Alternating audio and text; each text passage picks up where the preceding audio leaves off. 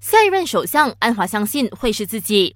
随着西蒙协议的首相权力交棒期限越来越迫近，政治大戏一出接一出。从宝马行动到后门政府，传闻没有停过。究竟首相敦马阿迪会不会遵守承诺，交棒给公正党主席拿督斯里安华，还是公正党署理主席拿督斯里阿兹敏阿里会半路杀出，令安华任相梦碎呢？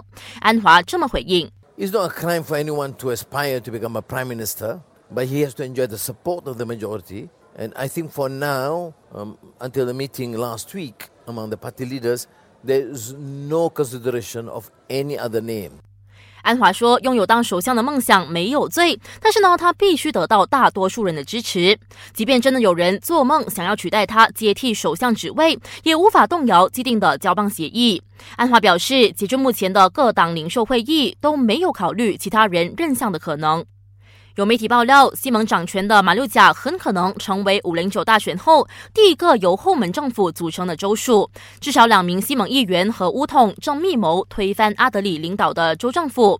传闻传开后，马六甲十四名西蒙州议员联署发文告，力挺首长阿德里继续领导州政府。作为当事人，阿德里淡定回应，一切都只是传闻。